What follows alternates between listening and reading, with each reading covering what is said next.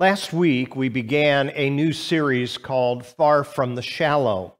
And in this series, we are diving into the deep end of the pool, trying to understand the beginning of the universe and the role that we play within the universe as found in the book of Genesis. Today, we come to chapter 1 of Genesis, which is the first telling of the creation story. There's another telling of the creation story in chapter 2 that we'll get to next week. But I want to begin with a statement that will help us through this whole study while we're in Genesis. And it's a very important statement. Nostalgia is a terrible hermeneutic. Nostalgia is a terrible human hermeneutic. Now, hermeneutic is a big word that means principles of interpretation. We often hear things like the Bible says or the Bible clearly teaches. Now, I have a Bible right here. As it sits there, it says nothing. It doesn't clearly say anything until I engage with it, until I read it. And once I begin to read it, then one of the things that I need to do is interpret it even as I read it. And to do that, I need good principles of interpretation. Our interpretation methods can be either good or bad, and it will determine what the Bible is saying, if we can use that as a metaphor. Now, as human beings, we are subject to nostalgia. And we often interpret things dependent upon what we have been told, sometimes for our entire lives. Now, when we come to the subject of creation, there is a lot of nostalgia that we find. One of the things that we think is that the Bible is number one, literal when it's talking about creation. And number two, we just take it straightforward and we think the way we are interpreting it is the way the original hearers would have heard it as well. However, a better illustration of what is going on is often found in the literature that surrounds the nation of Israel, not just what's in the Bible, but also surrounding it. The better principle of interpretation, especially in ancient literature, is ask this question what did it mean to the original hearer? What did it mean to the original hearer? What issues were they facing that frames their thinking? What is it that is their Umwelt? That's a German word that means the way they see the world, the way they look at life, the way they interpret it. What is their Umwelt? So we all have an Umwelt. You have an umwelt, I have an umwelt, all God's children have an umwelt. In other words, it's the way we interpret the world in which we're living. And we need to keep that in mind, especially as we open the passages in Genesis.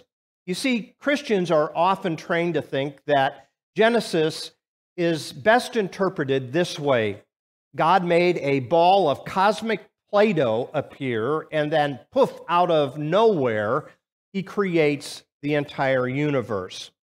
Now we know something that the ancient mind, their Umwelt, the way they saw the world, was that God was not creating out of nothing, but he was beginning to shape something out of something. So the right way to kind of approach Genesis chapter 1 is to listen to verses 1 and 2. In the beginning, God created the heavens and the earth. Now the earth was formless and empty. Darkness was over the surface of the deep, and the Spirit of God was hovering over the waters. Now, when we open Genesis chapter 1 and read those first two verses, we are walking into the middle of something that's already going on. We do not begin with a whole lot of nothing. What we're talking about here is something that is formless and empty, as the NIV interprets. It's tovu vavohu in Hebrew. And maybe a better way of translating it into English is it's chaotic. In other words, chaos is already in control. And we need to understand that to the ancient reader, the creation story, as it's divided into two parts, days one through three and days four through six, is how God takes chaos and brings about the cosmos. So, the title of today's message is From Chaos to Cosmos. And what we're talking about here is understanding the way the ancient hearer would have understood their world. Now, we need to understand first and foremost that the ancient way of looking at the universe was not determined through telescopes or space stations. They understood the world with the naked eye. And as they looked at it, they saw that there was what was above them and what they were on. So this is often called the firmament in the book of Genesis. But throughout the entire Bible, and this is very important to understand. Throughout the entire Bible, there's not a single instance in which God revealed to Israel a science beyond their own culture. This is so important, I need to say it again. Throughout the entire Bible, there's not a single instance when God revealed to Israel a science beyond their own culture. So we must take the text on its own terms. The ancient Israelite is not worried about evolution. It's not on the radar. They are not worried about the age of the earth. It's not on their radar. They're not worried about how we revolve around the sun. They don't know that yet. So, if that is true, the many questions that concern us when we come to the book of Genesis isn't even on their radar. So, I tried to come up with a way of visualizing this. And I think the way to visualize this is first and foremost to understand the term that is used here, formless and empty, or formless and void, it is sometimes called, that there is not a story of creation in the ancient world that starts with nothing and goes to something. And so what is true in the Babylonian creation accounts, what's true in the Egyptian creation accounts, and what is true in the Hebrew creation account is also uh, an understanding of how God or gods, and I'll give to you a background of that in a couple of moments, overcomes chaos and gives to it order and purpose. And that's an entirely different question than we often bring to the text. This God that is mentioned in Genesis is not a part of a pantheon of gods worshiped in the ancient Near East, but the one true God that is given a name, actually several names in the book of Genesis. And he is the one that takes this space that's already there and makes it habitable. In other words, there is something there, but it cannot be productive for human life. So, what is it that God does to make it in, uh, for them. So, in days one through three, God is going to create some space. In days four through six, He's going to fill that space with creatures. And that's important to keep in mind. In the liturgy that I sent out to you, there's a chart, and you can look at it at this point.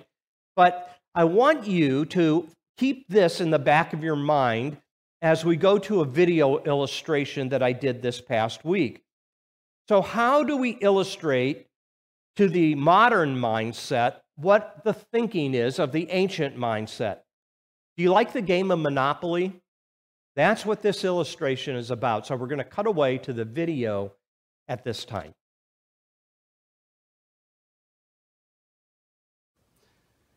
Welcome, everyone, to the Posa Family Room. At this point in the sermon, I want to use our family room and this cluttered table as an illustration. Remember, I began this message with this statement. Nostalgia is a terrible hermeneutic. Again, hermeneutic is just a big word for principle of interpretation. Now, when we look at Genesis chapter 1, nostalgia is the rendering of the text like this. It is this imagination that God created everything out of nothing. It's sort of God speaks and poof, the cosmos is present. But that's not the way Genesis 1 records. In a few moments, I'm going to show you a chart. And you're going to see that the way we reckon time and space, according to the sun and the moon and the stars and the rotation of the earth and all that type of thing, doesn't come until day four. So what's going on? So let's illustrate by inviting you over to dinner. We've had dinner and we ask the question, what do we want to do? And somebody comes up with the great idea of, hey, let's play Monopoly. Now talk about a vintage game, goes way back. But we have to find space to play this game. So let's say we want to play around this table. It's not the most comfortable table, but hey, we can all gather around it and we can play. The problem is this table is cluttered and it's full of chaos. There's magazines and completed crossword puzzles. There's a candle. There's some Cleveland Browns coasters. There is an iPad mini. And there is some type of offbeat catalog. There is, of course, the most important thing, all the remote controls. But you'll see as I clear this table, and if I was really doing this proper, I'd get a paper towel and I'd get some Windex because Windex is good for everything, including cuts. Uh, and I'd wipe this thing down and there'd be no stickies on it. And I'd create space. Now we're ready to play the game. Oh no, not yet. Not everything is set yet. So now we have to take the game and we have to open it. That's if I can get this top off.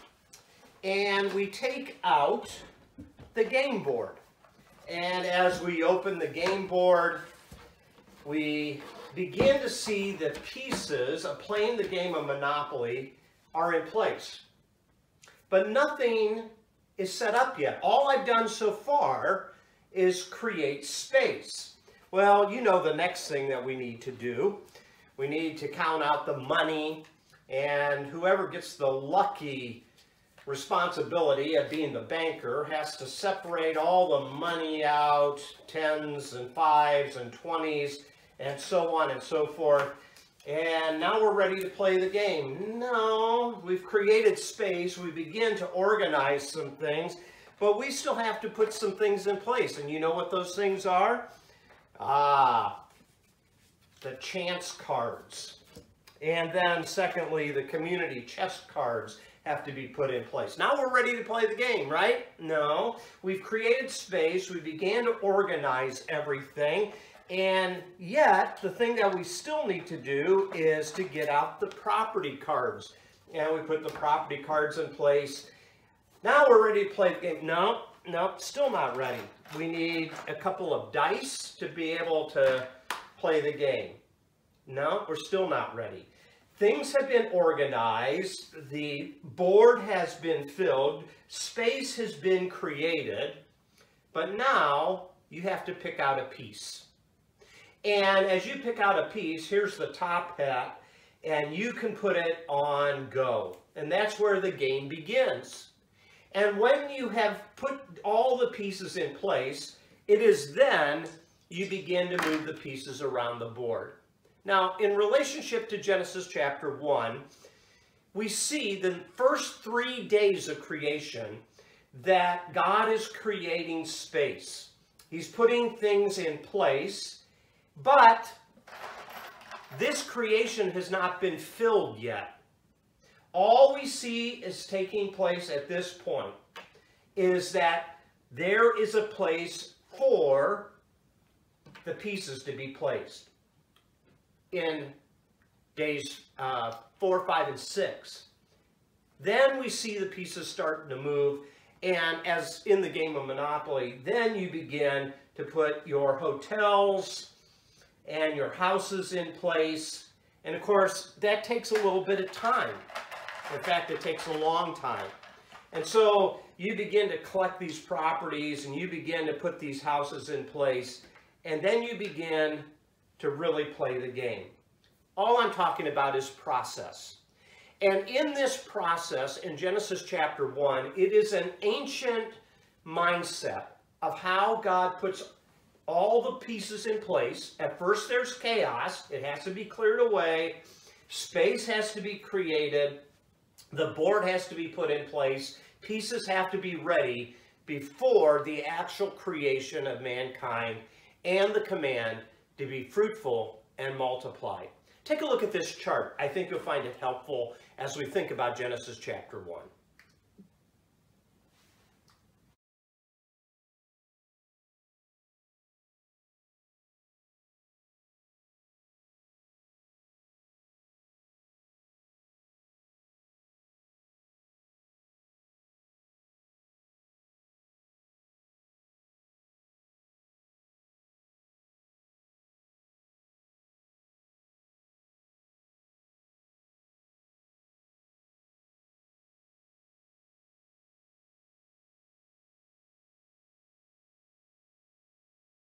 Welcome back.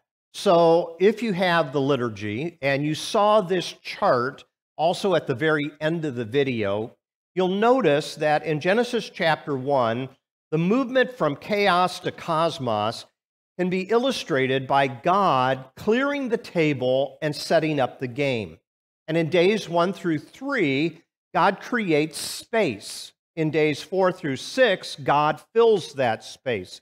So on day 1, God creates space for the sun, the moon, and the stars. We call that the cosmos or the universe. Listen, it says, And God said, Let there be light, and there was light. And God saw that the light was good, and he separated the light from the darkness. God called the light day, and the darkness he called night. And there was evening, and there was morning the first day. So there's nothing about the sun, moon, and stars at this point, but yet there is this mention of light and darkness. So there's something that is already there, this formlessness, this void, this emptiness, and God begins to separate whatever this means. I can't explain this. Whatever this means, he begins to separate the light from the darkness. And then on day four, we find that in that expanse, he will create the sun and the moon and the stars. On day two, God creates space for the birds and the sea creatures. Notice it says here, and God said, Let there be an expanse between the waters to separate water from water. So God made the expanse and separated the water under the expanse from the water above it, and it was so. And God called the expanse sky, and there was evening and there was morning, a second day. So on day two, God creates the space, and on day five, he fills that space, both air and sea, with creatures. Day three goes on, and it's a little bit longer, but every time God finishes a day, he calls it good. Remember at the beginning of our service, I mentioned the word tov. It's good. In day three, what we find is that there is um, a movement of the oceans to the side to allow dry land to appear. And then day six, what we see taking place is the creation of land animals as well as human beings. So you can read Genesis chapter 1 day to day to day, and you can see this uh, particular distinction days 1 through 3, space, days 4 through 6, filling that space. Now, this is the essence of Genesis 1, and it is what God uses to move from chaos to cosmos. At each point in the process, each day is called good. Now, the question comes up often in this text are these six 24 hour days? Again, that's nostalgia interpretation. Because the way we measure 24 hour days is not actually created until day four. So, in reality, days one through three does not produce anything to justify a 24 hour day. Now, the problem here comes in when we see science telling us that the entire cosmos is not hundreds of years old or thousands of years old, but millions and even billions of years old. And we said last week that it's important for us as followers of God to understand that He gives to us science to discover things. So we believe in Scripture and science, we believe in faith and formation. So if you think science is lying to you about the age of the universe, that it's billions of years old, if somehow you think it's a conspiracy of some sort, well, then there's other issues we need to talk to you about, okay? Uh, we can't really honestly engage at a deeper level Genesis chapter 1. I believe the findings of science tells us something. It helps us understand the universe. It helps us understand how things came to be. However, it is from an ancient mindset. It's from an ancient viewpoint. With that in mind, what is the purpose then of Genesis chapter 1? If it's not to give to us a history of creation, I'm sorry to disappoint you, but there is no such thing in the Bible. There is no linear history of creation found in the Bible. Now, when we think about the Israelites, remember last week I mentioned that Genesis is not completed, it doesn't come fully together until they are ready to return to their homeland after being in exile in Babylon. Now, if Genesis was indeed sharply um, shaped um, largely by this trauma of being in exile for 50 years, then we need to understand something. As they're coming back into the land, and as they want to give their devotion to the one true God that they believe in, Yahweh. His name will be revealed later to Moses in Exodus chapter 3. What we find then is the Babylonian captors had their own view of creation that was based on astrology. The sun, the moon, and the stars were gods. They were not that which was created by gods. And what we find is that in many ways, Genesis chapter 1 is kind of a a punch at that Babylonian system. Um, what we find is that the Babylonians had their own creation account. It's called Enuma Elish. Enuma Elish. And Genesis chapter 1 is a knock on the Babylonians and other ancient Near Eastern religions as to how the universe came about. So let me tell you a little bit about Enuma Elish because I think you'll find it fascinating. In the Babylonian account of creation, which predates the biblical account, it's far older than the biblical account. The god Marduk has this long standing grievance with his grandmother Tiamat, and they're fighting. And as they are fighting, this uh, heavenly dysfunctional family uh, didn't believe in going to counseling to work it out. They just used violence and as we find this text going on, creation comes about as Marduk cuts the body of Tiamat in half. With half of her body, he makes a barrier to separate the waters. Now, Israel's account has no violence. Everything is tov. Everything is good. Everything is very good. Israel's God is the great and mighty God who creates the cosmos not out of some uh, deity fighting with another. It is coming about through God's power. There is no debate, there is no battle, there is no violence. Human beings are created not to be slaves. We find that in the Babylonian account, basically, only the kings were made in the image of God. The rest of the population were basically just um, people that did the bidding of the gods. These were individuals that uh, are not divine image bearers. They are basically the people that do the grunt work uh, that the gods are too good to do. So, what we find, though, in the account here in Genesis chapter 1. As you move down into day 6, there is this wonderful verse that is uh, stated in verse 27. And it becomes the basis of dignity, it becomes the basis of love, it becomes the basis of doing good ourselves. Verse 27 says, So God created man in his own image. In the image of God, he created him. Male and female, he created them. Now, chapter 2, which we'll talk about next week, gives a second account of the creation of mankind.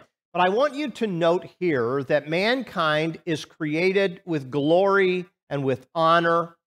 We find even in the book of Psalms that it is mentioned that the human race is built with all of this capacity, that we are made, as the psalmist says, a little lower than the angels.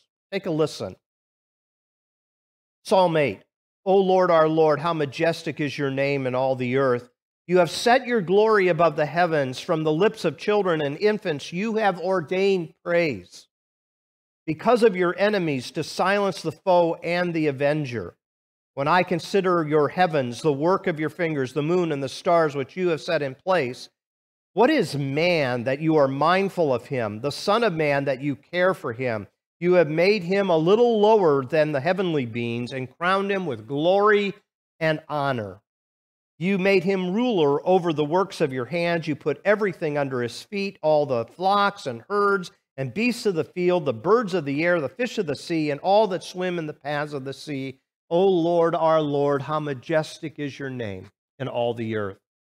So, when we think about the contrast between the ancient account of the Babylonians and the Egyptians and the Israelites, what we see is that the Hebrew account is talking about the goodness of creation and in the rival myths of the ancient world, evil is playing a role in the creation. Now, we'll have to deal with the presence of evil later, as it will be introduced in chapter 3. However, what's most important to understand in all of this, the first great revelation of the Hebrew Scriptures is that the universe flows entirely from the goodness of God. Evil plays no part in God's good creation.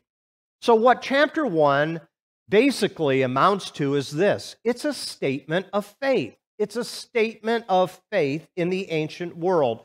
Genesis is an ancient statement of faith that the God of Israel alone is worthy of Israel's worship.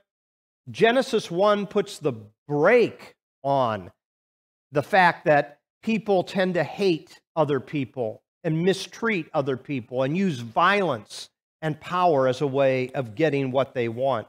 Genesis 1 puts a brake on this and says that this one true God of a captive people is responsible for taming the chaos and bringing about the cosmos. Genesis 1 was not written to answer our curiosities about creation, but it is basically a poetical, polemical account. Let me say that again. It's not a historical, literal account, it is a polemical, poetical account. And when you think about this, the Israelites used their view of the universe as they understood it in their time and in their place to share with us how God brings this about. Now, we need to uh, give the Israelites a break. We need to cut them some slack.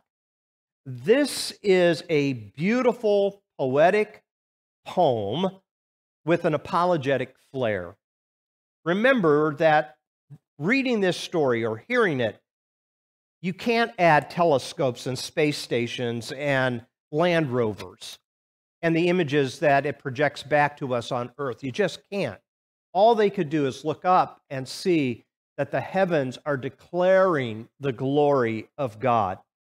So let's cut them some slack and let's give them a standing ovation for this literary gem that holds our imagination these centuries later. We still read it and we still hear it, and our heart is still filled with praise because we are intentional.